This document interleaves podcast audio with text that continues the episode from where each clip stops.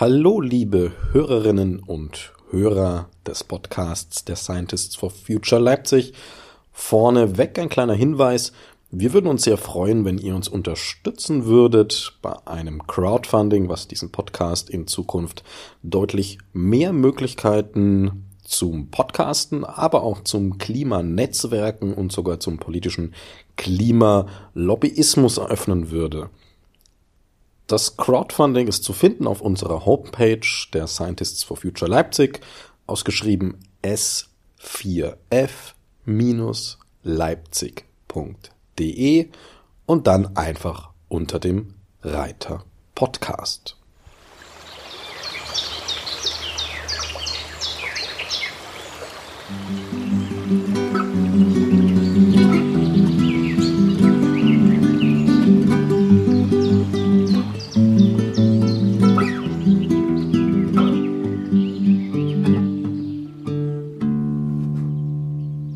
Hallo, liebe Hörerinnen und Hörer einer weiteren Folge unseres Leipziger Scientists for Future Podcasts, der Interviews for Future. Ähm, meistens natürlich mit Klimathemen. Heute wollen wir die Grenze ein bisschen erweitern, denn Naturschutz, Umweltschutz, Artensterben und so weiter, ähm, das hängt ja alles viel mit zusammen und sollte auch betrachtet werden. Und zwar ganz speziell die Vermüllung der Ozeane. Und da habe ich mir eingeladen Dr. Lars Gutto. Hallo Lars. Hallo Dominik und hallo Erst, liebe Hörer. Erstmal richtig ausgesprochene Nachnamen, Guto oder? Guto? Ja, Guto, Guto ist richtig. Das W am Ende spricht man nicht mit. Alles klar. Ähm, du bist Meeresbiologe beim AVI, Alfred Wegener Institut, und bist dort sehr spezialisiert auf Müll in den Ozeanen und auch Mikroplastik. Ähm, das ist richtig. Das ist eins der Themen, die ich arbeite, an denen ich arbeite eigentlich sehe ich mich als relativ breit aufgestellt, aber das ist natürlich ein Thema, das bewegt nicht nur uns, sondern viele andere Menschen weltweit auch gerade und deswegen ist das eben doch schon ein, ein deutlicher Fokus zurzeit unserer Arbeit. Ja, auch ein Thema, das ja exorbitant ansteigt. Ne? Also jetzt nicht nur von der Wahrnehmung, sondern auch von dem, was tatsächlich passiert. Ähm, ich habe jetzt beim NABU was gefunden und zwar, dass 10 Millionen Tonnen Müll jährlich in die Ozeane gehen. Das war, glaube ich, von 2019. Ähm, das ist so eine Größenordnung, die ist korrekt oder wird der Nabu wahrscheinlich keinen Quatsch erzählt haben? Nee, das ist schon, ähm, das ist die Zahl, die gehandelt wird. Ne? Also genauer gesagt, eine Spanne. Solche Angaben sind natürlich immer mit einer gewissen Unsicherheit behaftet. Die Spanne liegt irgendwie zwischen 15 und 13 Millionen. Ähm, diese Zahlen sind natürlich wahnsinnig schwer zu ermitteln, ne? weil ähm, das ist natürlich der Teil des Mülls, der sich unserer Kontrolle entzieht. Und dann ist es natürlich in der Natur der Sache, dass es sehr schwer abzuschätzen ist. Ne? Also solche, solche Schätzungen legen immer verschiedene Parameter zugrunde, wie ja, Bevölkerungsgröße, Industrialisierung von Regionen und solche Sachen und, äh, und Abfallsysteme und äh, arbeitet aber auch mit einer ganzen Menge Annahmen, also nicht, nicht fest belegte Zahlen. Äh, aber das ist schon best, die beste Abschätzung, die wir zurzeit haben und äh, in, dem, in dem Bereich bewegt sich das. Also mehrere Millionen Tonnen, die pro Jahr, äh, mehrere Millionen Tonnen Kunststoffabfälle, die pro Jahr in die Meere gelangen. Genau, ich meine, wenn du sagst 13, 15 Millionen, also 2 Millionen Tonnen sind natürlich ein immenser Unterschied, aber die Größenordnung ist dann etwa doch halt da und nicht bei genau. 5 Tonnen oder 500 Milliarden. Ähm, Jetzt erstmal so, so ganz grundsätzlich, dass wir überhaupt wissen, um, um was geht's da? Also was wird denn da alles mit reinberechnet an Müll? Naja, im Grunde genommen alles an Kunststoffmüll. Ne, also das ist eben diese große Kategorie, die wir auch als, als Plastik bezeichnen. Und das ist eigentlich gar nicht genauer beschrieben. Ne? Also äh, Definition für Meeresmüll oder für Müll im Meer beinhaltet halt alle ja, soliden, also festen Stoffe, die absichtlich oder aus Versehen in die Meere gelangen nach der Nutzung oder als Folge der Nutzung. Und da wird tatsächlich unter den verschiedenen Kunststoffsorten oder Kunststofftypen oder auch Quellen wird da nicht unterschieden, ne? sondern da sind alle Größenfraktionen drin, alle Farben, alle Sorten von Kunststoffen und alle Verwendungstypen von Kunststoffen drin. Okay, aber jetzt nur reduziert auf Kunststoffe oder reden wir jetzt auch von Metallen, von, von Schwermetallen, Elektroschrott, die wahrscheinlich weniger ausmachen in der Masse, aber. Genau, ne? zum, zum Müll in, in den Ozeanen gehört natürlich nicht nur Kunststoff oder Plastikmüll, sondern eben alles an anthropogenem Material, was in die Meere reingelangt. Aber wenn wir uns die globalen Zahlen angucken, gucken, also die Zählung oder Erfassung des Mülls aus allen möglichen Regionen der Welt, ähm, dann landen wir im globalen Durchschnitt schon bei einem Anteil von 75 bis 80 Prozent, der dem Kunststoff zuzuordnen sind. In einigen Regionen sind das nahezu 100 Prozent, in anderen Regionen ist es etwas weniger. Das hängt auch davon ab, in welchen Habitaten der Ozeane man zum Beispiel guckt. Ne? Ähm, kann, das, kann das variieren, aber im großen Durchschnitt liegt das ungefähr bei drei Viertel, ähm, drei Viertel Kunststoffmüll. Und wir gehen mittlerweile davon aus, oder die beste Schätzung, die wir bisher haben, besagt, dass sich derzeit mittlerweile rund 150 Millionen Tonnen Kunststoffmüll in den Meeren befinden. Wenn wir jetzt davon ausgehen, dass das eben 75 Prozent, also drei Viertel sind, dann kriegen wir noch mal ein Viertel drauf. Das würde bedeuten, äh, auf alle anderen äh, Müllsorten würden dann äh, nochmal 50 Millionen Tonnen fallen. Ähm, die aber zum Teil äh, eben nicht ganz so problematisch sind wie der Kunststoffmüll. Einfach weil sie stärker oder schneller zerfallen oder weil sie einfach auch weniger mit den, mit den Meeresorganismen interagieren, sage ich mal, und dadurch eben häufig dann auch weniger Schaden anrichten. Oder sogar im, im, besten Falle positiv, wie ja so ein, so ein Schiffswrack dann auch mal einen Riff ansetzt. Solche Geschichten. Aber das ist wahrscheinlich eine ganz, ja, ganz große Ausnahme dann letztlich. Ja, ja, ja, natürlich, aber das ist ein Effekt, den, den sehen wir letztlich auch beim Kunststoff. Ne? Wenn der Kunststoff äh, ins Meer gelangt, wird er auch besiedelt. Jeder, jede solide Oberfläche, die ins Meer gehalten wird, wird besiedelt. Das fängt an mit mit einem Biofilm, also das sind erst Moleküle, dann feinste Mikroorganismen, die da drauf siedeln und dann setzt eine sogenannte Sukzession ein, also eine Verwandlung der Gesellschaft hin zu immer komplexeren Gemeinschaften. Und so einen schönen, so einen schönen äh, Garten, wie wir ihn dann auf den, auf den Schiffswracks sehen, ähm, finden wir potenziell auf, auf, auf Kunststoffobjekten. Ne? Aber selbst diese Gärten auf den Schiffen gehören ja eigentlich nicht dahin. Also dem Ganzen ist ja auch eine Katastrophe vorausgegangen. Ja, gut, stimmt. Ja. Also das Schiff ist. Ja. Die auf jeden Fall und naja, ein bisschen Schweröl hier und da vielleicht auch noch rausgelaufen und so weiter. Ähm, also das, das, ja. das, ist natürlich, das ist natürlich so eine grundsätzliche Frage. Ne? Man kann sagen, ja, dieser Müll im Meer bietet Habitat für bestimmte Tiere und Pflanzen, ne? Also für, für Meeresorganismen. Das ist dann aber, dann kommen wir wirklich in den Bereich der Philosophie, ist das gut oder nicht? Aber wir müssen uns darüber im Klaren sein, dass es eine Veränderung des natürlichen Lebensraumes ist ne? und eben ein Eingriff durch den Menschen. Ähm, andererseits sind aber natürlich Ökosysteme durch permanenten Wandel gekennzeichnet auch. Ne? Wobei der Wandel meistens ja, das Klimawandel ist ja das beste Beispiel, einfach eine Geschwindigkeit hat, dass es sich anpassen kann. Und da hat der Mensch ja ähm, deutlich eingegriffen, dass es einfach nicht mehr mitkommt. Beziehungsweise, man könnte ja natürlich auch sagen, dass irgendwie die, der Klimawandel eine Chance für Insekten ist, neue Landstriche zu besiedeln, aber will man das so sehen oder macht es Sinn, das so positiv herauszuheben? Auch wenn diese Dinge natürlich passieren, wie jetzt ähm, ne, also Insekten, die vom Süden nach Norden wandern. Ähm, ich würde jetzt trotzdem erst noch mal ein Stück zurückgehen. Also, äh, wenn wir jetzt mal den betrachten, woher der Müll so kommt. Also natürlich klar, wir Menschen produzieren den, benutzen den, da ist er noch kein Müll und irgendwann schmeißen wir es weg. Also die Brotbüchse, die kaputt ist am Strand oder, oder irgendwelche Sachen, die wir nach, nach irgendwo hinkarren lassen und dann, aber jetzt mal unabhängig davon, wer die produziert hat, äh, wie ist denn, wie läuft das dann dann ab, dass der, also in großen, in Großteilen, dass der Müll dann auch in den Ozean landet, weil wir fahren ja nicht mit den Müllkippern an den Strand und schütten das rein. Das ist richtig. Ne? Wir reden viel vom Müll in den Ozean. Und interessanterweise ist dieses, ist dieses Thema ins Bewusstsein der Menschen tatsächlich über die Ozeane gelangt in letzter Zeit. Also wir reden immer von der Verschmutzung der Ozeane mit Plastikmüll, aber die Landmasse ist uns ja viel, viel näher. Da sind ja auch viel mehr Menschen als auf dem Ozean. Aber wir haben das tatsächlich ähm, eine ganze Zeit ausgeblendet. Aber ich glaube, oder ich, wir dürfen uns nicht einbilden, dass es an Land besser aussieht als an den Ozeanen. Ich glaube, dass uns das über die Ozeane eingeholt hat, dieses Problem. Das ist äh, auf einen fatalen Denkfehler zurückzuführen von uns Menschen. Ich glaube, wir haben wirklich sehr, sehr lange geglaubt, was im Ozean drin ist, bleibt dafür immer und dem werden wir nie wieder begegnen. Ne? Aber tatsächlich ist mittlerweile so viel drin in den Ozean, dass wir, dass wir es einfach nicht mehr übersehen können. Ne?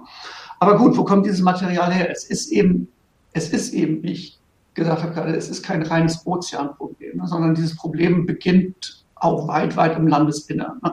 Und das große Problem ist einfach, dass wir diese Mengen von Kunststoff, die wir mittlerweile produziert haben und die wir auch immer noch produzieren und die wir in steigendem Ausmaß produzieren, dass wir die einfach nicht mehr unter Kontrolle haben. Ne? Also wir haben scheinbar funktionierende Müllsysteme. Das bei uns zum Beispiel landet es ja zum großen Teil in einer Mülltonne, äh, im besten Falle auch noch sortiert, wird dann abgeholt, äh, getrennt. Ja, und was dann passiert, wissen viele nicht. Also in Deutschland äh, wird ein relativ großer Anteil verbrannt. Also offene Müllkippen gibt es ja eigentlich in Deutschland überhaupt nicht mehr. Ne? Ähm, wir haben im weltweiten Vergleich eine relativ gute Recyclingrate, die aber bei weitem nicht so hoch ist, wie viele offizielle Zahlen sagen. Denn die Recyclingquote wird festgemacht äh, an dem, was die Menschen getrennt haben. Äh, tatsächlich exportieren wir aber auch viel in andere Länder, weil wir es eben selber nicht mehr bewältigen können und dort landet es eben in Gegenden, die hinsichtlich des Müllmanagements noch schlechter aufgestellt sind. Als okay, also dieses, kurz, dieses, kurz. dieses, Material ist, gerät einfach außer Kontrolle okay. und landet dann in der Umwelt. Ne? Das kann im Landesinnern sein, das kann an der Küste sein. Wenn es im Landesinnern ist, wenn es praktisch außer unserer Kontrolle ist, dann wird es verweht und es landet in Flüsse und über Flusssysteme landet es schließlich im Meer. Ne? Früher oder später natürlich bleibt auch vieles auf dem Weg liegen. Das sehen wir aber auch an den Flussufern und auch an den Binnengewässern. Aber ähm, ein sehr großer Teil wird dann früher oder später mit den Flüssen auch in die Ozeane äh, getragen. Ne? Und was einmal in den Ozeanen drin ist, haben wir eine relativ geringe Chance, das auch wieder rauszubekommen. Ja, in äh, substanzieller Menge. Nochmal ganz kurz zu dem Recycling. Ähm, also wenn, wenn ich jetzt äh, zum Beispiel meinen Müll hier trenne Mhm. Ähm, und dann kommt in die getrennte Mülltonnen und dann wird dieses ganze Paket meinetwegen irgendwo in Afrika auf eine Kippe zusammengeschmissen. Dann zählt es für, unser, äh, für unsere Prozentuage als recycelt, weil, weil ich es ja mhm. getrennt habe. Oder wie? So ich das jetzt verstanden? Soll, sollte es nicht. Ne? Sollte Aber nicht, klar. Diese Zahlen sind tatsächlich nicht ganz so transparent. Also von dem, was wir trennen, wird bei weitem nicht alles recycelt, weil auch wir trotz unserer technologischen Ausstattung nicht in der Lage sind, das Material in dem Umfang zu trennen und Sorten reinzubekommen, als, äh, damit wir es, äh, um es, um es äh, effizient recyceln zu können. Also wir fast alles an Kunststoffobjekten, mit denen wir es zu tun haben, sind Verbundobjekte, ne? Verbundobjekte, die eben nicht nur aus einer Sorte Kunststoff bestehen. Und richtig gut recyceln lassen sich eben nur Kunststoff, reine Kunststoffe einer Kunststoffsorte. Ne? Deswegen sind ja zum Beispiel diese PET-Getränkeflaschen relativ gut zu ähm, recyceln, weil sie eben transparent, also damit auch keine Farbe, wenn wir mehrere Farben miteinander mischen, dann kommen wir am Ende auch bei einem unansehnlichen Grau raus, äh, was natürlich dann auch keiner in seinen Produkten haben will. Aber die sind eben relativ rein und lassen sich deswegen auch relativ gut recyceln, auch mehrere Male nacheinander, nicht unendlich lange, aber ähm, da geht es relativ gut. Aber wenn wir dann, was weiß ich, eine Shampooflasche haben, wo der Deckel und der Austritt und die Flasche selber noch alle aus unterschiedlichen Materialien sind und das wird alles schön miteinander verschraubt und so in den Mülltonne geworfen, dann äh, hat die Recyclingfirma relativ schlechte Karten, wenn sie versucht, die, die diese Sachen Sorten reinzubekommen. Ja. Und angesichts der Mengen von Müll, die wir produzieren in der westlichen industrialisierten Welt, ist es kaum möglich, das wirklich effizient voneinander zu trennen. In, okay, der, also, in, in, in der Menge.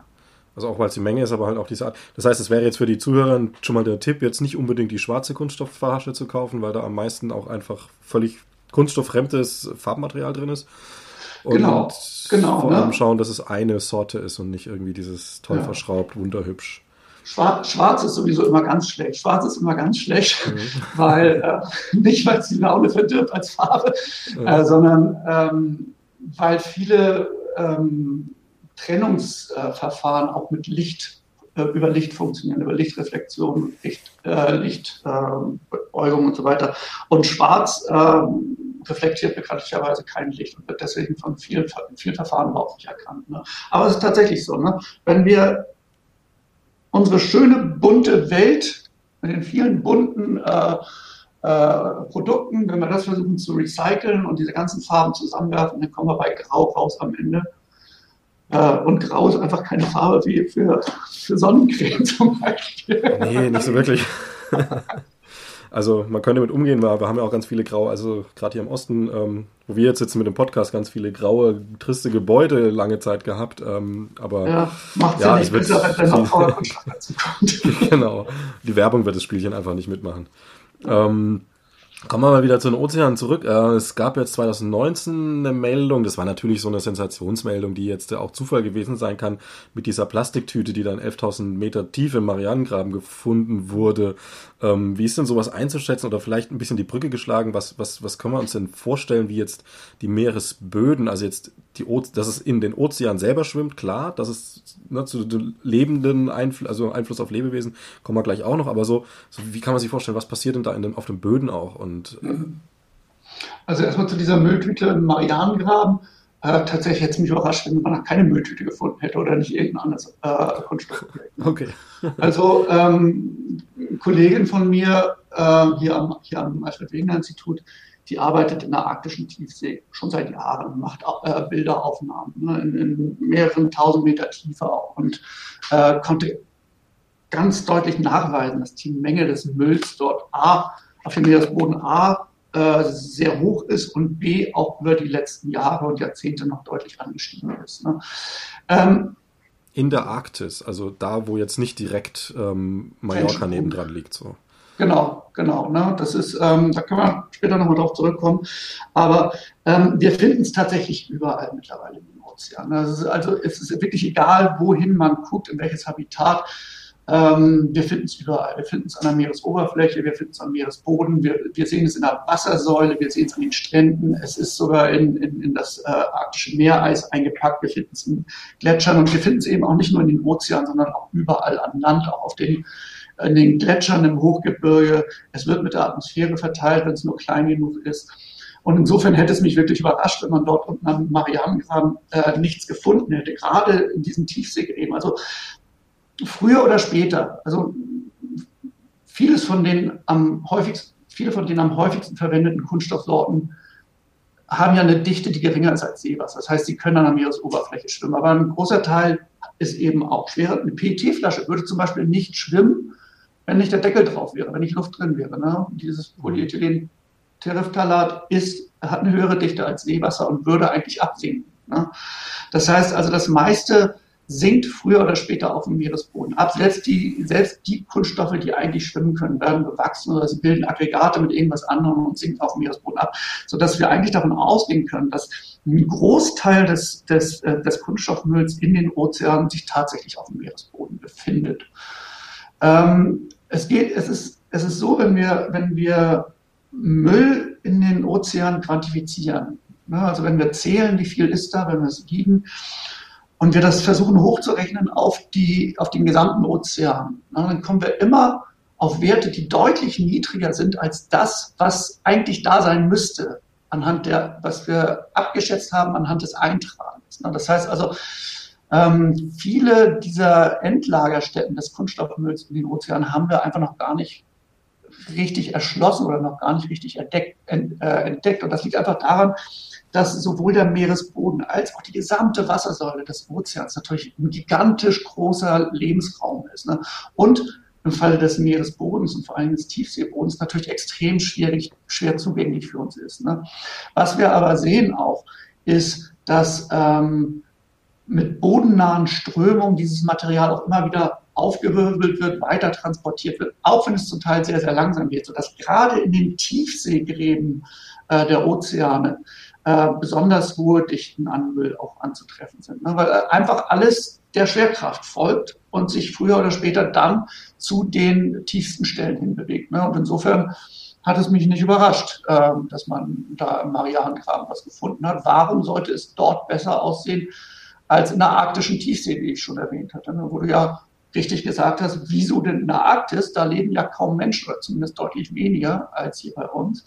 Und das ist dann eben tatsächlich äh, einerseits darauf zurückzuführen, dass da oben eben doch eine ganze Menge, Menge menschliche Aktivität ist, nämlich äh, Fischerei, ne? sehr, sehr intensive Fischerei. Und was wir dort finden in der Arktis, auch an den Stränden, an den arktischen Stränden, sind äh, große Mengen Fischereiabfalls. Ne? Also Fischnetze, Leinenmaterial, ganz viele Objekte, die eindeutig auf die Fischerei zurückzuführen sind. Aber Ein sehr, sehr großer Teil des Mülls, den wir dort oben finden, stammt tatsächlich aus unseren Regionen hier. Und das ist mit ozeanografischen Modellen nachgewiesen worden. Wenn wir in diesen Modellen hypothetische Partikel hier bei uns ins Wasser reinschmeißen, in die Nordsee zum Beispiel, dann dauert das eine ganze Zeit, aber früher oder später wird dieses Material, wenn es nicht vorab äh, absinkt, auf dem Meeresboden hochtransportiert in die Arktis. Und ähm, wir haben ja, fast jeder hat ja schon von diesen großen, fünf großen äh, Müllstrudeln gehört, ne? Nord-, Südatlantik, Nord- und Südpazifik und im Indischen Ozean. Und tatsächlich ist es so, aufgrund dieses trans massiven Transports von Müll in die arktischen Gewässer scheint sich dort oben gerade ein, ein sechster Müll Strudelmüllwirbel auszubilden, der eine etwas andere Form der Entstehung hat als, äh, als, die, als die zentralozeanischen Wirbel, aber äh, man kann dort oben schon erhöhte Konzentrationen an, an Müll in den Meeren nachweisen. Und wir haben zum Beispiel ein Projekt auch mit, ähm, mit äh, Kreuzfahrttouristen, ne? also die machen so ökologische Kreuzfahrten mit Segelschiffen dort oben in die, in die Arktis und die unterstützen unsere Arbeit dadurch, dass sie Müll an, an entlegenen Stränden, zum Beispiel im Spitzbergen-Archipel, einsammeln, aber auch quantifizieren. Und das sind enorme Mengen, die dort äh, an den Stränden liegen. Äh, und es ist eben dort nicht so wie bei uns, dass viel von diesem Müll eben auch weggesammelt wird, einfach äh, weil man äh, touristische Einbußen be, äh, befürchtet hier bei uns, wenn die Strände verdreckt sind, sondern der Kram bleibt dort oben relativ lange liegen und kann sich dann eben über längere Zeit an, anhäufen dort oben. Und das ist das, was wir sehen. Okay, ja, auf die Müllstelle wollte ich auch nochmal kommen. Ähm, das ist genau das Ding, weil die, die hat man ja in der Vorstellung als, als riesige Massen an Müll, die da ja durchgemalstromt werden, fast schon. Ich habe jetzt äh, irgendwie, was ich, wie, wie 100.000 Quadratkilometer irgendwas im Hinterkopf. Vielleicht stimmt die Zahl jetzt gerade gar nicht, keine Ahnung, aber ähm, es kam jetzt nur gerade aus, aus dem. Von dieser diese Müllstrudel. Ja, ja. Ja, es lässt sich schwer in Grenzen fassen. Ne?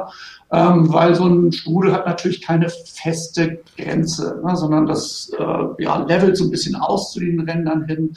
Aber das sind schon erhebliche Größen. Ich glaube, irgendwie zweimal Bundesrepublik von der Größe her oder irgendwie sowas. Ne.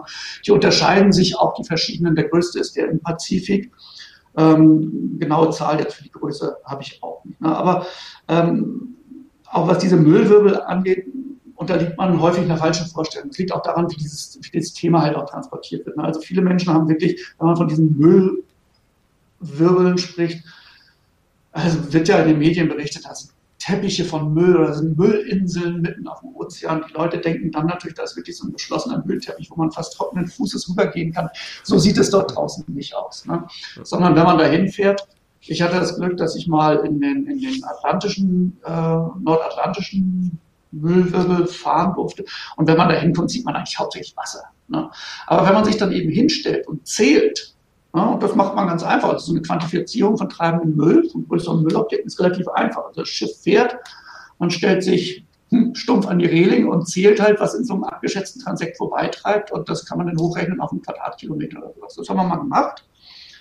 Ähm, und wenn wir das vergleichen mit Zahlen äh, hier in der Nordsee zum Beispiel, die ja küstennah ist, ne, also relativ dicht an den, an den Quellen dran und relativ dicht besiedelte Küstenregion, dann kommen wir auf Werte, das ist doppelt so viel wie in der Nordsee. Ne, da, aber tausende von Kilometer offshore, also da, wo keine Menschen sind. Ne. Äh, so, sieht, so sieht so ein Müllwirbel aus, ne, also kein geschlossener Müllteppich.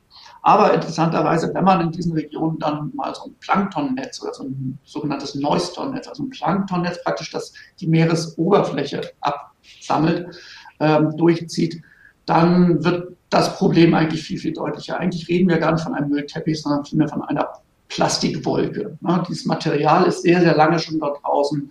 Durch die Umwelteinflüsse zerbricht es in kleine, immer kleinere Partikel, das sogenannte Mikroplastik.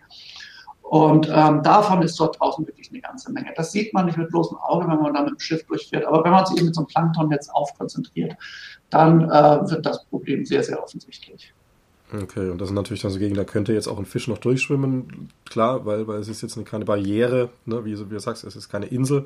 Ähm, aber es gibt ja dann doch dort auch richtige Todeszonen, die ähm, kaum noch belebt sind oder, oder wie, ja, diese sogenannten Todeszonen, die werden eigentlich nicht im Zusammenhang mit Kunststoff erwähnen, ne, sondern die, die, diese okay. Todeszonen, von denen man öfter mal hört, das sind sauerstofffreie Zonen in den Ozeanen und in den, in den Meeren. Ne?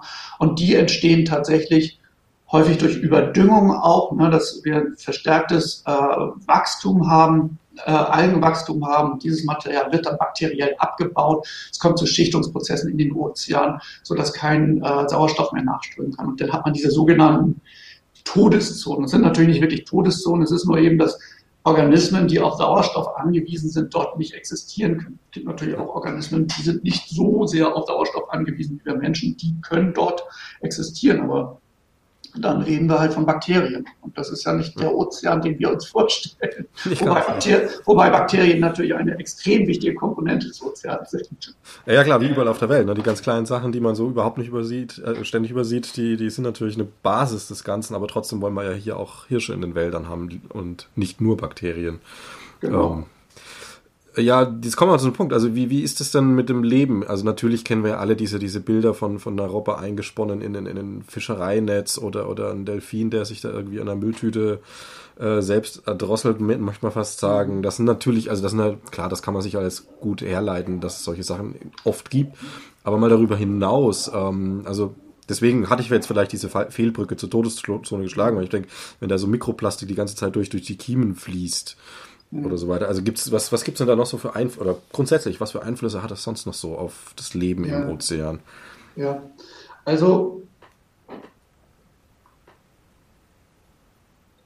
ich habe jetzt eben beschrieben, wie das eben aussieht, wenn man dort so ein Planktonnetz durchzieht. Ne? Also dann hat man nachher in sein Gefäß, wo man das alles reinleert, hat man dann wirklich eine relativ hohe Konzentration. Man muss sich aber darüber klar sein, dass dieses Material natürlich in dem Planktonnetz aufkonzentriert wurde. Ne? Also wenn, es gibt natürlich Regionen oder Bereiche auch, wo wir extrem hohe Werte haben. Ne? Oder es gibt bestimmte Ereignisse, wo wir, äh, wodurch extrem hohe Konzentrationen kleinster Plastikpartikel entstehen. Wenn zum Beispiel so eine Containerladung mit diesen mit diesen sogenannten Plastikpellets, ne, also diese Rohstoffe der plastikverarbeitenden Industrie, wenn die über Bord gehen beim Transport, sich öffnen und das ganze Zeug dann drauf, dann haben wir ganze Strände voll und im Wasser ist extrem viel. Wir haben Strömungsbereich, strömungsberuhigten Bereichen in Küstengebieten, können auch sehr hohe Konzentrationen sein. Aber grundsätzlich reden wir eigentlich im globalen Durchschnitt, würde ich sagen, von Konzentrationen von ein bis zwei Partikel pro Liter vielleicht. Mhm. Ähm, ich möchte diese Zahl gleich nochmal gerne so ein bisschen relativieren. Ähm, dann musste ich aber ein bisschen ausholen. Aber ähm, das ist jetzt nichts, wo wo so ein Tier in 0, nix vollgestopft ist mit diesem Zeug ne, und wo sofort die Kiemen äh, zugesetzt sind. Wenn wir versuchen, die Effekte von Mikroplastik nachzuweisen, zum Beispiel in Laborexperimenten, ne, dann können wir natürlich nicht mit ein oder zwei Partikeln pro Liter arbeiten. Ne. Also das wäre dann der dümmste Wasserfloh der Welt, der den wahrscheinlich verschlucken würde. Ne. ähm, deswegen werden in den Laborexperimenten immer extrem hohe oder unrealistisch hohe Ex äh, äh, Konzentrationen zugrunde gelegt, einfach um auch mal das grundsätzliche, grundsätzliche Wirkweise dieser Sachen zu verstehen. Wichtig ist es dann, dass man auch in Konzentrationsgradienten arbeitet, um zu sehen, wo liegt denn eigentlich die, die kritische Konzentration. Ne? Ähm, aber diese Konzentration, die draußen vorherrschen in den meisten Regionen, sind nicht so, dass, dass diese Tiere jetzt sofort verstopft sind. Wir müssen uns aber immer vor Augen führen, und das ist etwas, das können wir sehr schwer nur in Experimenten nachweisen, dass diese Tiere diesen zwar noch, noch relativ geringen Konzentrationen äh, permanent ausgesetzt sind. Ne? Das heißt also, sie nehmen ständig diese Konzentration auf. Und wenn sie nicht in der Lage sind, das Material, das sie aufnehmen, wieder abzuführen, dann lagert es sich natürlich irgendwann an im Körper. Ne? So, ich möchte jetzt noch einmal. Hm? Wie ein Raucher quasi, ne? Also ich meine, eine Zigarette im Leben oder im Jahr, meine Güte. Aber wenn man dann genau. anfängt, jeden Tag eine zu rauchen, noch eine, noch eine, ne, lagert sich halt auch ab. Genau, genau. Ne? Ich möchte jetzt noch einmal auf diese Konzentration zu sprechen kommen. Ähm, ich habe jetzt gesagt, so ein bis zwei Partikel pro, pro Liter Wasser. Ne? Variiert zwischen Regionen und zwischen Habitaten und so weiter. Ähm, aber wir haben ein Problem bei der Erfassung von Mikroplastik. Und zwar ist das unsere, äh, unsere Fähigkeit zur Auflösung. Ne? Diese Partikel, wir reden von Mikroplastik. Ein Mikrometer ist ein, ist ein Tausendstel Millimeter. Also das ist sehr, sehr klein. Und wirklich verlässlich können wir mit unserer Analytik bisher runtergehen auf 10 Mikrometer. Also das sind so Partikel, die wir mit unseren Methoden verlässlich zurzeit erfassen können. Wenn wir uns jetzt diese Größenspektren dieser Partikel in den Proben angucken, dann sehen wir, dass je kleiner wir werden in diesem Größenspektrum, wir immer mehr Partikel haben. und dann kommen wir irgendwann an unsere Detektionsgrenze und bis dahin ist es kontinuierlich gestiegen. Okay. Was darunter passiert, wissen wir nicht. Na, da sind wir blind. Natürlich entwickelt sich die, entwickeln sich die Fähigkeiten zum Nachweisen weiter, na, aber im Moment ist das so ungefähr die Grenze. Aber es gibt eigentlich gar keinen Grund anzunehmen, dass es danach absinkt wieder. Na. Wahrscheinlich ist es so, je kleiner es wird, desto mehr wird es. Wir sehen es nur einfach nicht mehr. Und ähm, deswegen ist diese Zahl, die ich gesagt habe, so ein bis zwei Partikel pro Liter, ist natürlich auch mit Vorsicht zu genießen. Das ist das, was wir nachweisen können. Aber wahrscheinlich ist es deutlich mehr. Und das Problem, das wir haben, deswegen sagen wir auch immer, ähm, wir dürfen das nicht abtun. Wir müssen hier das Vorsorgeprinzip behalten lassen. Ne? Was diese sehr, sehr kleinen Partikel, und wenn man noch weiter runtergeht, eben wirklich auch in den Nanobereich reingehen, was diese Partikel machen, das wissen wir noch überhaupt nicht. Weil es auch einfach experimentell sehr, sehr schwierig ist, mit, mit solchem kleinen Material zu arbeiten. Wir müssen den Verbleib dieser Partikel in den Tieren nachweisen und wir müssen dann noch eventuelle Reaktionen, die wir sehen, auf diese Partikel genau zurückführen können. Ne? Das heißt, da ist noch ein sehr großes Feld, äh, wo wir eigentlich noch überhaupt nicht Bescheid wissen. Und was wir im Moment halt immer sagen müssen, und das, das, das ärgert einen dann irgendwann auch, dass wir sagen, ja, A, wir benutzen viel zu hohe Konzentration, einmal um überhaupt was sehen zu können. Und B, in vielen Fällen sehen wir eigentlich gar nicht so richtig deutliche Effekte. das sind aber eben, wie gesagt, diese Partikel, die wir sehen können, die wir nachweisen können, mit denen wir experimentell auch arbeiten können. bei den ganzen anderen Kram, bei den ganzen kleinen Kram sind wir, noch kleineren Kram, sind wir wirklich einigermaßen blind. Das geht jetzt los in der Forschung, auch mit Nanopartikeln. Aber wir müssen uns immer vor Augen führen, es werden ja Nanopartikel produziert, um zum Beispiel Medikamente in Zellen reinzubringen. Mhm. Das heißt also, diese Partikel sind von der Größe her so klein, dass sie Zellmembran passieren können. Und wenn Kunststoff so klein ist, dass es in diesen Größenbereich reinkommt, dann ist es nicht auszuschließen, dass dieses Material auch in die Zellen geht. Wir können es nur bisher nicht nachweisen. Und da sind dann ist erstmal Tür und Tor offen für Folgen, die man noch erforschen müsste, natürlich. Genau, ne? weil wenn es in den Zellen ist, ist es beim Erbgut zum Beispiel. Ne? Es ist bei unseren zellulären Kraftwerken, sage ich mal, die Mitochondrien. Was es dort alles macht, das wissen wir nicht. Das können wir bisher noch nicht erforschen. Und deswegen sagen wir immer, wir müssen hier, wir dürfen das nicht abtun. Ne? Wir, wir, müssen hier so ein bisschen das Vorsorgeprinzip walten lassen. Wobei Vorsorgeprinzip ist es bisher eben nicht weit her. Wir sehen, dass wir 150 Millionen Tonnen Plastikmüll in den Ozeanen haben. Und gerade die Menge des Mikroplastiks wird über die kommenden Jahrzehnte zunehmen, ne? weil der Kunststoff, der drin ist in den Meeren, wird oder ein großer Teil davon wird zerfallen in kleinere Objekte. Also, so dass selbst wenn wir den Eintrag an Plastik in die Ozeane jetzt stoppen würden, die Menge des Mikroplastiks über die kommenden Jahrzehnte zunehmen wird. Das können wir überhaupt nicht verhindern. Und dazu kommt, dass wir den Eintrag nicht stoppen momentan, sondern noch vergrößern. Ganz genau. Ne? Und zwar in einer Geschwindigkeit, wie sich auch die globale Kunststoffproduktion beschleunigt. Hm. Ähm, wo sind denn dann jetzt die Folgen für den Menschen? Also natürlich haben wir das alle schon mal gehört, mit Mikroplastik im Fisch ist jetzt mal nicht gesund, okay, das ist ja einfach gesagt. Also mögen vielleicht auch solche Dinge mit zusammenhängen, die du jetzt gesagt hast. Ich weiß nicht, ob das dann über einen Fisch auch in eine menschliche Zelle gelangen kann. Mhm. Aber ähm, wahrscheinlich den Klassiker, da hast du ja auch vorhin erwähnt, ne, am arktischen Strand interessiert es keine Sau, wenn da irgendwie Müll ist, weil da geht ja keiner hin zum Baden, so in der Art. Mhm. Und also zumindest uns wird es jetzt schon interessieren, aber halt ähm, der, der nur zum, also Touristen interessiert es nicht. Und ähm, dann hat man natürlich die Strände, also das kann ich mir jetzt vorstellen, dass das natürlich so ein Ding ist, aber wo sind denn noch mehr Folgen? Also was macht das, äh, wo ist der Pingback zurück zum Menschen? Hm. Also wir haben natürlich ähm, ökonomische Folgen, ne, die global gesehen auch wirklich eine ganze Stange Kosten verursachen auch. Ne? Das ist einmal Einbußen für den Tourismus, ganz klar. Ne? Einmal weil entweder Menschen wegbleiben oder weil man eben relativ hohen Aufwand betreiben muss, äh, um diese Strände zu reinigen. Ähm, wir haben eine Gefährdung der äh, Seeschifffahrt zum Beispiel, der Schifffahrt, dadurch, dass ähm, so treibende Objekte, größere treibende Objekte sich zum Beispiel mit den Antriebssystemen oder Steuersystemen von Schiffen verfangen können. Das kann die äh, Schiffe manövrierungsfähig machen. Das erfordert dann Kosten für die Reparatur bzw. auch die Bergung von Schiffen. Äh, in der Fischerei entstehen äh, ökonomische Kosten, weil ähm, ja, wenn man einfach den Arbeits, die Arbeitszeit äh, berechnet, die Fischer aufwenden müssen, um ihre Fänge zu äh, zu säubern, zu befreien von, von Kunststoff. Ne? Weil die ziehen natürlich ihre Netze genau dort durch, wo dieser ganze Müll liegt am Meeresboden auch. Ne? Also da gibt es vielfältige Formen, wie, wie Kunststoff ähm, ökonomische Auswirkungen haben kann. Ähm, aber Kunststoff hat auch direkte Auswirkungen auf die, auf die menschliche Gesundheit. Ne? Also ob jetzt die Aufnahme von Mikroplastik den Menschen gefährdet, das ist bisher noch nicht nachgewiesen. Und das ist natürlich auch sehr schwer zu untersuchen. Ne? Also wir wollen natürlich keine Menschenexperimente machen. Äh, wie weit äh, Ergebnisse von Tieren zu übertragen sind, ist halt auch immer, ist halt auch immer fraglich. Was wir aber wissen ist, ähm, kleinste Plastikpartikel sind im Stuhl von, von Menschen nachgewiesen worden. Also ganz klar, wir nehmen es auf. Äh, ein, eine Form der Aufnahme hast du schon erwähnt, ne? also mit Fisch zum Beispiel, also über die Nahrungskette praktisch, dass wir mit Kunststoff kontaminierte Nahrung zu uns nehmen.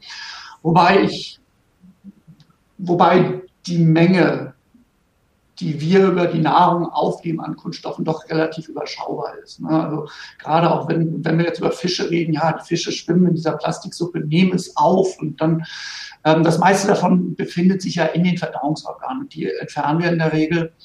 Äh, es gibt mittlerweile Studien, die zeigen, dass es, wenn die Partikel nur klein genug sind, auch in das Filet, in das Muskelfleisch übergehen kann. Und dann können wir es natürlich aufnehmen, genauso wie wir es aufnehmen, zum Beispiel beim Verzehr von Muscheln, die wir ja als Ganze essen, wenn man die mhm. Schale wegnimmt.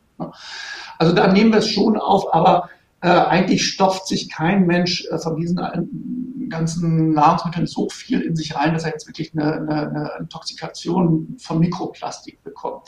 Ich denke, für uns Menschen ist ähm, die Haupt, der Hauptexpositionsweg für die Aufnahme von Mikroplastik ist tatsächlich die Luft, die wir atmen. Ne? Also dieses Material ist halt wirklich überall in der Luft. Und ähm, also bei, bei, mir zu Hause ist es so, wenn das Licht reinscheint, dann tanzt das da so ein bisschen vom, vom Fenster. Ne? Also dieser Staub, den wir alle kennen. Ne? Ja. Und der, da sind eben zum Teil auch äh, Kunststoffe drin. Ne? Das atmen wir ein wir haben aber auch als Menschen ähm, die Möglichkeit, eingeatmete Objekte, also kleinste Objekte, auch wieder abzuführen. Also wir bilden Schleim in den, in den, in den Atemwegen, der wird hochtransportiert und ja, je nach Kulturkreis, wir schlucken es dann runter, dann nehmen wir es wieder äh, in den Magen auf, woanders wird es halt ausgespuckt. Also wir haben schon äh, Möglichkeiten, uns mit diesen partikulären Objekten äh, damit klarzukommen, weil es einfach auch natür zahlreiche natürliche Objekte gibt, die in der Luft drin sind. Ne? Aber was am Kunststoff halt bedenklich ist, und das ist vielfach, glaube ich, gar nicht mal so sehr diese mechanische Sache, sondern die eigentlichen Partikel, sondern tatsächlich ähm, die chemische Zusammensetzung, äh, die damit verbunden ist. Ne? Also Kunststoffe sind ja bestehen ja aus Kohlenstoff. Ne? Das ist ja so ein Kohlenstoffgerüst. Das sind langkettige Kohlenstoffverbindungen, ne, die dann so aneinander greifen und diese sogenannten Polymere bilden. Ne? Das heißt also, Kohlenstoff ist eigentlich Kohlenstoff. Aber ähm, je nach Verwendung von Kunststoffen werden diesen Verbindungen chemische Verbindungen zugeführt, sogenannte Additive bei der Herstellung, ne, die einfach die Eigenschaften des Kunststoffs optimieren, je nach, je nach Verwendungstyp später. Ne. Das also quasi in der molekularen Struktur dann eingebunden sind. Nicht, nicht ja, draufgepinselt, wird gesagt, wie eine Farbe, sondern. Es ist eben nicht fest eingebunden in diese molekulare mhm. Struktur, okay. sondern kann herauslecken. Ne? Ja. Äh, und das ist auch das, was in der Umwelt und auch im, im Ozean passiert. Ne? Ähm, und diese, diese chemischen Verbindungen können zum Beispiel Weichmacher sein. Ne? Das weiß man, viele erinnern sich vielleicht noch ein paar Jahrzehnte zurück, ein großer Aufschrei, weil man eben diese chemischen Verbindungen in zum Beispiel Schnullern von Kleinkindern gefunden hat oder Spielzeug von Kleinkindern. Ne? Und wenn dieses Material dann eben in, in den Mund genommen wird von den Kindern, kann dieses Material herauslecken. Also jeder kennt, jeder von uns kennt ja zum Beispiel diese aufblasbaren Gummibälle oder sowas. Wenn man da mal die Nase ransteckt, die riechen ja ganz, ganz toll. Ne? Ja, ja, und das sind tatsächlich, das ist nicht der Kunststoff, der da riecht, sondern das sind eben diese chemischen Additive, die dort, die da drin sind. Weichmacher, UV-Stabilisatoren, äh, Brand, äh, äh, Brand, wie, wie sagt man, äh, Brand, Brandschutzmittel zum Beispiel. Ja, ne? dass, der, dass, der, dass so ein ja, Kunststoffkleidung eben nicht sofort in Flammen stehen und so was. Ne? Und von vielen dieser Stoffen äh, wissen wir, dass sie eine ziemlich schlechte Wirkung auf die Gesundheit von Mensch und Tier haben. Also viele davon wirken als sogenannte äh, endokrine Disruptoren. Das heißt, aufgrund ihrer Molekülstruktur können sie im Körper eine Funktion auswirken, äh, ausüben, äh, die der Wirkung von körpereigenen Botenstoffen gleichkommt, also von Hormonen zum Beispiel. Ne? Und mhm. Hormone sind ja wichtig, um Stoffwechselprozesse zu steuern. Und ähm, da können eben diese, diese, äh, diese Stoffe dann äh, äh, ihre Wirkung vornehmen und ähm, diese, diese Stoffwechselprozesse dann ähm, beeinträchtigen. Wir wissen auch von einigen Additiven, dass sie eben auch direkt in der, äh, in der Lage sind, Tumore zu induzieren. Es ist natürlich alles eine Frage der Menge, die man aufnimmt. Ne? Aber angesichts der Tatsache, also jeder braucht sich da, wo sich gerade aufhält, nur mal umzugucken. Wir, wir haben es halt überall mit Plastik zu tun. Ne? Ich könnte ohne lange suchen zu müssen, könnte ich jetzt hier um mich herum alle möglichen Plastikobjekte aufziehen. So geht es ja eigentlich jedem von uns. Ne? Wir können dem eigentlich gar nicht mehr entgehen.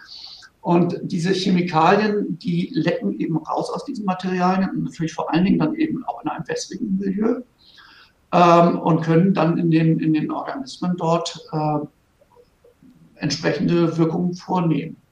Ne? Das Problem ist jetzt allerdings, dass diese, viele dieser Chemikalien aufgrund ihrer wirklich umfangreichen Nutzung eigentlich überall schon sind in der Umwelt. Ne? Sodass wir jetzt eigentlich, dass es sehr, sehr schwer ist, auch mit Modellrechnungen sehr, sehr schwer ist, zu bestimmen, wie groß denn der Anteil des Kunststoffes ist an dem Zufuhr dieser Chemikalien in die Organismen oder nehmen sie es direkt aus dem Wasser auf, wo es dann aus diffusen Quellen hingelangt ist. Ne? Es gibt Modellrechnungen, die sagen, ja, ähm, die Aufnahme von Kunststoff oder die, ähm, beschleunigt oder ver, ver, ver, verstärkt diese, diese Aufnahme dieser Schadstoffe jetzt gar nicht so sehr vor dem Hintergrund der, der, ja, der Hintergrundbelastung der, der, der Umwelt. Ne? Aber dieses Material wird eben für die Kunststoffe auch eingesetzt und dadurch gelangt davon eben auch immer mehr in die Umwelt. Und das ist eben wirklich überall nachzuweisen. Also ich habe mal von einer Studie gehört, da hat man, glaube ich, war das in Singapur oder sowas, auf dem Fischmarkt äh, Meeresfrüchte hinsichtlich der Bisphenol A-Konzentration äh, untersucht. Man hat nicht einen einzigen, äh, kein einziges Teil gefunden, wo man das nicht nachweisen konnte. Also es ist wirklich, es ist wirklich schon überall. Also man könnte es auch von den Bäumen kratzen wahrscheinlich. Wahrscheinlich könnte man es auch vom Moor kratzen, ja. Also es wäre jetzt schon mal so ein kleiner Tipp zumindest für die, die jetzt zuhören. Du hast es erwähnt, man kennt diesen Geruch. Also wenn ich jetzt an meinem Laptop rieche, der riecht nicht so. Aber diese Gummidinger, ne, also diese, diese aufblasbaren irgendwas. Also wenn man sowas irgendwie, macht schon Sinn, mal dran zu riechen und sagen, okay, nee, kaufe ich besser nicht.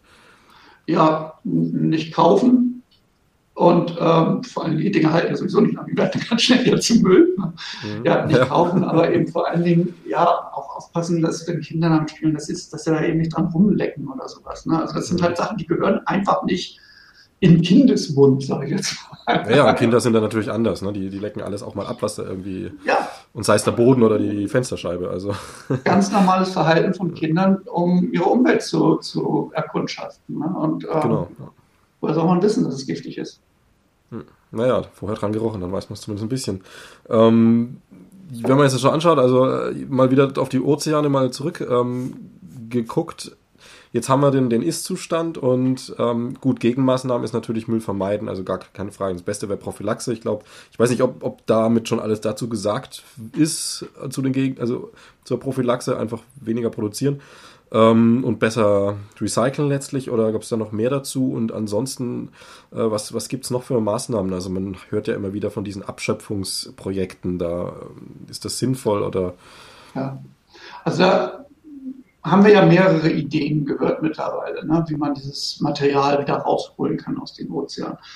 Ähm, ich und ähm, auch zahlreiche meiner Kolleginnen und Kollegen sehen das eigentlich eher kritisch. Ähm, um dieses Problem, also erstmal, es, erstmal ist jedes Stück Müll, das man aus dem Ozean rausholt, ist ja gut. Na, das hat da drin nichts Klar. verloren.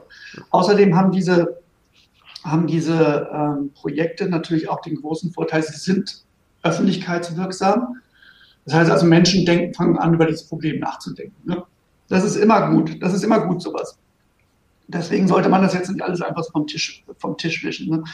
Allerdings ist es so, angesichts der Größe der Ozeane ne, und angesichts der Mengen an Müll, die sich in den Ozeanen befinden mittlerweile, müsste man, um dieses Problem wirklich substanziell lösen zu wollen, müsste man das ja in einem riesigen Umfang abschöpfen.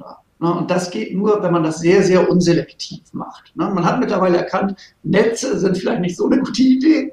Ne? Wir wissen, was Netze anrichten können in den Ozeanen. Aber das Prinzip ist natürlich irgendwo das Gleiche.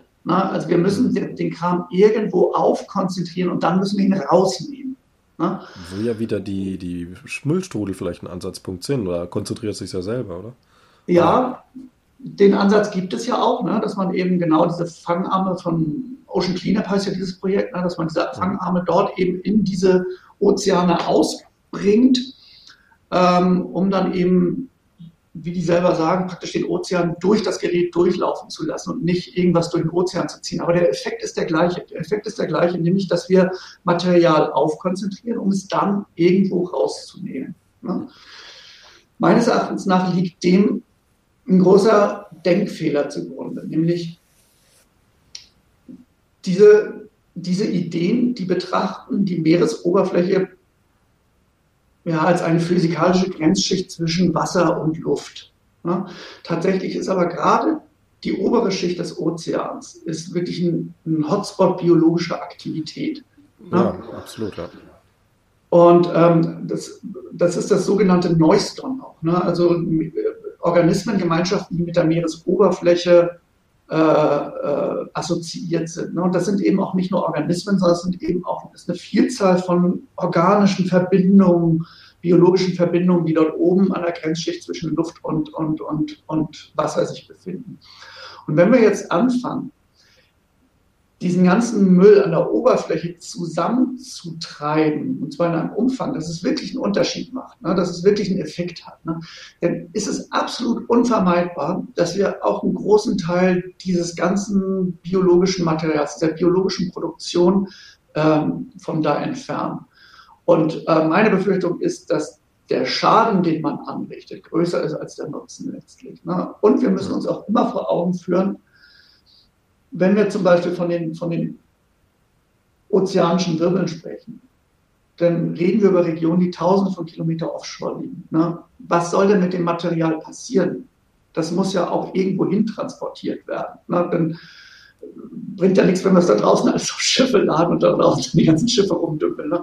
Und nämlich diese Schiffe müssen auch unter Einsatz verschiedener Antriebssysteme dann eben auch zu den Häfen fahren und da muss das Material dann angelandet werden. So, und jetzt ist es da, wo es ursprünglich hergekommen ist, wo wir es aber schon mal nicht unter Kontrolle hatten. Ne? Also das Problem ist ja nicht gelöst damit. Ne?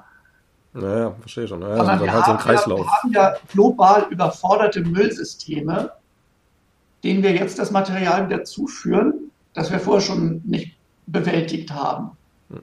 Na, das ist halt, das ist meines Erachtens nach alles nicht so richtig durchdacht. Und wie gesagt, ich glaube, ich befürchte einfach, dass der, dass der Schaden, den man anrichtet, mit den ganzen, ich sage jetzt auch mal Kollateralschäden, also was einfach von Anfang an vielleicht auch gar nicht eingepreist ist, nämlich Kraftstoffverbrauch und so weiter und so weiter. Und da können wir jetzt natürlich auch wieder den Bogen zum Klimawandel.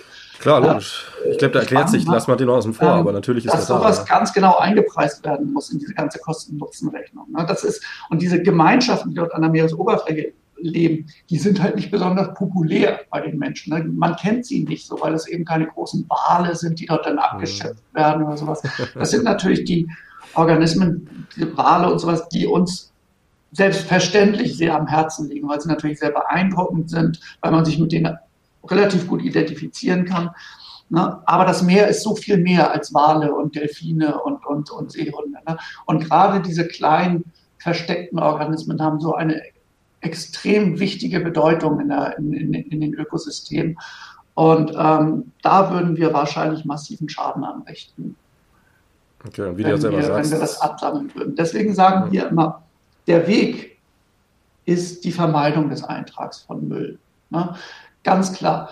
Das, es ist ein bisschen brutal, das zu sagen, aber der Müll, der drin ist, den kriegen wir wahrscheinlich nicht wieder raus. Und dieses Problem wird die Zeit lösen. Ne? Alles wird auf dem Meeresboden absinken. Ähm, da wird es übersedimentiert. Das ist aber etwas, was sehr, sehr lange dauert. Ne? Das dauert nicht zehn Jahre, das dauert nicht 100 Jahre, das dauert auch nicht 1000 Jahre, sondern viel, viel länger. Und das funktioniert nur, wenn wir nicht ständig wieder was oben drauf kippen. Ne? Also wir müssen den Eintrag stoppen. Was durchaus sinnvoll ist, ist, dass wir ähm, auf lokaler Ebene an die Strände gehen und den Müll einsammeln. Einfach auch, weil es auch eine gute äh, pädagogische Wirkung hat. Ne? Es gibt ja diese, diese Strandsammelaktionen. Ne?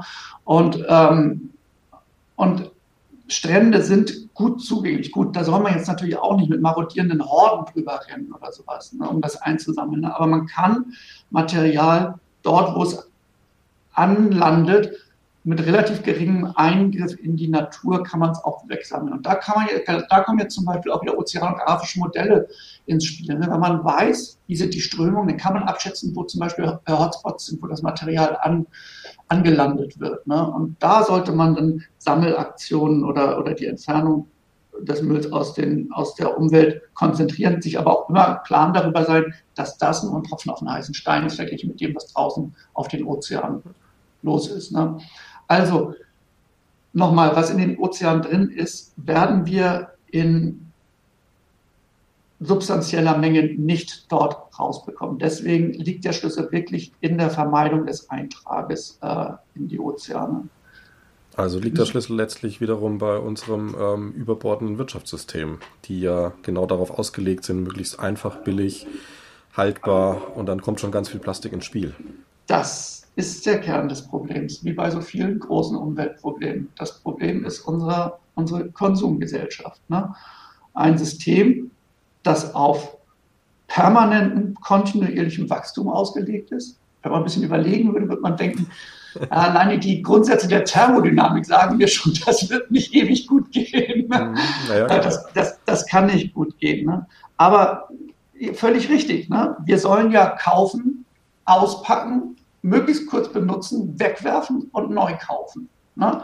Und uns wird ja auch immer gesagt, die neueste Version von diesem Smartphone oder was weiß ich, die musst du unbedingt haben. Die musst du unbedingt haben. Ne?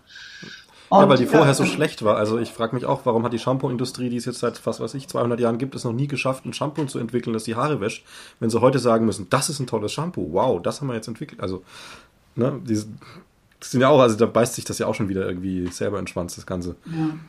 Also was ich denke, was sehr, sehr wichtig ist für uns, also ich werde halt häufig gefragt, was kann denn jeder Einzelne machen? Ne? Mhm. Natürlich ja. kann, ist es sehr schwer, auf Kunststoff zu verzichten. Ne? Man braucht ja nur versuchen, beim Einkauf darauf zu verzichten. Das ist jetzt ja nahezu unmöglich. Ne? Aber ich, wir, sollten, wir sollten wirklich überlegen, bevor wir was kaufen. Und vor allen Dingen sollten wir uns nicht von anderen sagen lassen, was wir brauchen sondern jeder sollte in sich reinhorchen. Was brauche ich denn wirklich? Brauche ich wirklich das neueste Telefon, mit dem ich im Grunde genommen das gleiche Telefongespräch führe wie mit der vorangegangenen Version? Ne? Nur weil es irgendwie so ein bisschen mehr fancy ist oder sowas. Ich, ich, kann das natürlich absolut nachvollziehen. Ne? Etwas Neues zu haben, etwas Tolles, etwas Weiterentwickeltes, das fühlt sich gut an. Ne? Aber ich glaube, dass wir mittlerweile viel zu vielen ja, unnötigen, ja, ich sag mal, Götzen nach, nachhängen. Ne? Also äh, wir, wir, ich glaube, wir, wir wissen gar nicht mehr, was wir gar nicht, was wir nicht brauchen.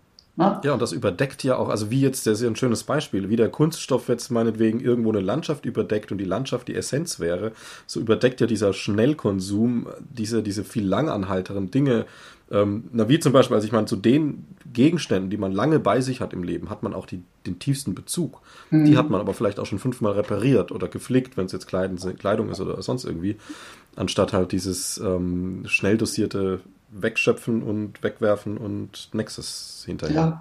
Ja, ja ich denke auch, also einfach mal Also ich, ich, ich votiere hier gar nicht für kein für, für ein Anhalten des Fortschrittes oder sowas. Ne? Fortschritt bringt uns. Ist ja auch was anderes. Fortschritt ist eine genau, Qualitä genau. Qualitätsfrage, Aber eine Wissensfrage und so weiter. Analogie zu dem, was du gerade gesagt hast, ist ein Beispiel. Also ich, ich war mal auf Helgoland, da ist früher, ich habe dort promoviert und da ist früher öfter mal vorgekommen, dass der Strom ausgefallen ist. Ne? Also die Generatoren oder das Kraftwerk dort hat nicht so super funktioniert häufig. Und dann steht man da und dann ist es plötzlich dunkel. Und dann guckt man nach oben und dann sieht man plötzlich so den, den Sternenhimmel. Ne? Ja, ja, genau. Und man denkt so, krass, den habe ich irgendwie schon die ganze Zeit in der Form nicht mehr wahrgenommen. Ne? Und, ähm, und das sind so Momente, finde ich, wo man, wo man mal wieder so ein bisschen geerdet wird und wo man sich fragt, so, ja, was ist denn, was ist denn eigentlich wichtig? Ist es wichtig, dass wir die Welt permanent beleuchten? Ist es wichtig, dass wir die Welt permanent beschallen? Oder gibt es eben auch noch andere Sachen, von denen wir uns eigentlich mittlerweile zum Teil schon viel zu weit entfernt haben, als dass wir sie überhaupt noch wahrnehmen? Und ich glaube, dass wenn wir uns über vieles klar werden und vieles auch rückbesinnen, dass wir dann auch einen klaren Blick darauf haben, was wir wirklich brauchen. Und dann sehen wir auch, was wir eben nicht mehr unbedingt brauchen. Und was eben auch wichtig ist, ist, dass man auf Qualität guckt ne? und nicht nur auf den Preis zum Beispiel. Ne? Also es werden ja, ich weiß nicht, werden ja Akkubohrer für 5 Euro angeboten oder was weiß ich. Ne? Oder große Möbelhäuser. Es ist super, dass, dass große Möbelhäuser es Menschen mit wenig Geld ermöglichen, gut aussehende Möbel zu haben. Aber wenn man mal mit diesen Möbeln umgezogen ist, dann ja. sieht man das Problem. Die stehen danach irgendwie anders als vorher. Aber wenn man mal ein paar ein bisschen mehr Geld auf den Tisch legt und wirklich was Massives hat oder sowas, was auch wirklich langlebig ist. Ne? Es muss einem natürlich auch langfristig gefallen. Ne? Aber es hat sich immer wieder gezeigt, dass die Rechnung immer so ist, dass man da am, am Ende billiger bei wegkommt ne, wenn man eben Qualität kauft und nicht nur das Billigste kauft. Und das sind alles so, so Regeln, finde ich, die kann man berücksichtigen, wenn man sich überlegt, was brauche ich denn und was brauche ich nicht und was will ich haben. Ne? Und ich glaube, dann wäre auch schon eine ganze Menge geholfen, weil wir haben natürlich als Konsumenten auch Einfluss auf die Produzenten und die Händler. Ne? Und die werden sich natürlich, die werden natürlich wahrnehmen, was wir Menschen haben wollen und was nicht. Ja, und vor allem finde ich jetzt auch super gut, auch wenn wir jetzt die letzten fünf bis zehn Minuten unser Thema völlig verlassen haben eigentlich, ähm, dass du den Einfluss jetzt, um dich als Beispiel zu nehmen, für dich natürlich persönlich hast, aber für alle, die jetzt zuhören, ähm, auch mal nach draußen getragen. Also man kann auch Leute damit anstecken und das ist ja nicht das Verkehrteste und man merkt es ja auch bei dir oder es ist ja auch erforscht, dass gerade diese Dinge, die du jetzt angesprochen hast, dass die letztlich auch zufriedener machen. Also dass dieses schnell kaufen, schnell wegschmeißen und ne, diese ganze Durchproduziererei des Lebens, dass das halt auch nicht glücklich macht, sondern das versetzt uns in Stress. Genau und vor allem in chronischen Stress und der ist tödlich für die Psyche. Richtig. Und die Gesundheit. Richtig. Ja, Lars, ähm, wenn du jetzt noch irgendwie einen Abschluss hast, äh, würde ich dir jetzt nochmal einen freien Slot, jemanden grüßen oder vielleicht irgendwie ein Thema, was noch, noch äh, ein bisschen unter den Tisch gefallen ist, was dir wichtig wäre, wie auch immer. Ähm, würde ich dir jetzt nochmal so einen Abschluss überlassen. Ich habe jetzt zu viel gelabert. Ja, es waren schon einige Abschlüsse auch drin, ja. also gute, gute Punkte, sagen wir, die man ans Ende hängen kann. Tatsächlich muss ich sagen, dass ich diesen letzten Teil unseres Gesprächs eigentlich als einen guten Abschluss empfinde. Ne? Also wir haben, wir haben ja um das nochmal zusammenzufassen, wir haben über das Problem gesprochen, wir haben über die Auswirkungen gesprochen. Und wir haben uns am Ende eigentlich Gedanken darüber gemacht, was man dagegen machen kann. Und ähm, das ist ein guter Abschluss. Und was ich, ja, was, was, also ich ja, mir wird oft entgegengehalten, ja, das ist schlimm mit diesem Plastik, aber hauptsächlich ist es ja irgendwie so ein ästhetisches Problem. Ne? Und das ist ja nicht so schlimm und das ist nicht das schlimmste Umweltproblem, das wir haben. Das mag sein, dem möchte ich gar nicht widersprechen. Aber dieses Umweltproblem des Plastikmülls hat einen riesen Vorteil, nämlich, dass es ganz eindeutig auf uns Menschen zurückzuführen ist. Wir können es nicht wegleugnen. Wenn ich draußen auf dem Ozean das Papier eines Schokoriegels sehe, dann weiß ich, der kommt von, in Anführungsstrichen, von mir, also von uns. Der kommt nicht dadurch, dass sich der Abstand der Erde zur Sonne irgendwie verringert oder vergrößert, oder sowas, ne? sondern der kommt tatsächlich von uns Menschen. Ne? Und ob das jetzt die schlimmste Bedrohung ist, die wir haben oder nicht, auch diese Frage finde ich eigentlich nicht gerechtfertigt, weil, also für mich ist es eigentlich völlig klar, selbst wenn ein Tier nicht daran stirbt, dass es jetzt Plastik im Magen hat. Ne? Wenn es Plastik im Magen hat, nimmt dieses Plastik dort im Magen Platz weg für die natürliche Nahrung, aus der dieses Tier Energie ziehen kann. Ne? Diese Energie braucht es aber, um sich in seinem Ökosystem zu behaupten, aber auch um sich vielleicht auf andere Veränderungen der Umwelt, die mit anderen Umweltproblemen, wie zum Beispiel der Erwärmung oder sowas, äh, oder Erhöhung von UV-Strahlung oder sowas, auf diese Energie angewiesen ist. Ne? So dass es eigentlich gar keinen Sinn macht, diese ganzen die Faktoren gegeneinander aufzuwiegen oder zu sagen, der eine ist schlimmer als der andere, sondern das Entscheidende ist, dass wir diese ganzen Probleme, die wir mal, die wir haben, im Konzert sehen. Ne? Sie, sie wirken alle zusammen. Und im Grunde genommen lassen sie sich alle mehr oder weniger auf das Gleiche zurückführen, was wir nämlich schon gesagt haben. Ne? Dieses, diese exzessive Ver Ausbeutung von natürlichen Ressourcen und der nicht nachhaltige Umgang mit diesen Ressourcen. Ne? Das ist das Kernproblem, auf das wir immer wieder zurückkommen, beim Klimawandel, beim Plastik und so weiter und so weiter. Ne? Also wie, wie bei so vielen Problemen wissen wir über die Ursachen, hier noch besser als bei vielen anderen Problemen. Wir wissen eigentlich auch die Lösung, allein wir gehen sie nicht so richtig an. Ja, schön, dass du trotzdem lachen kannst. ähm, was soll man sonst machen?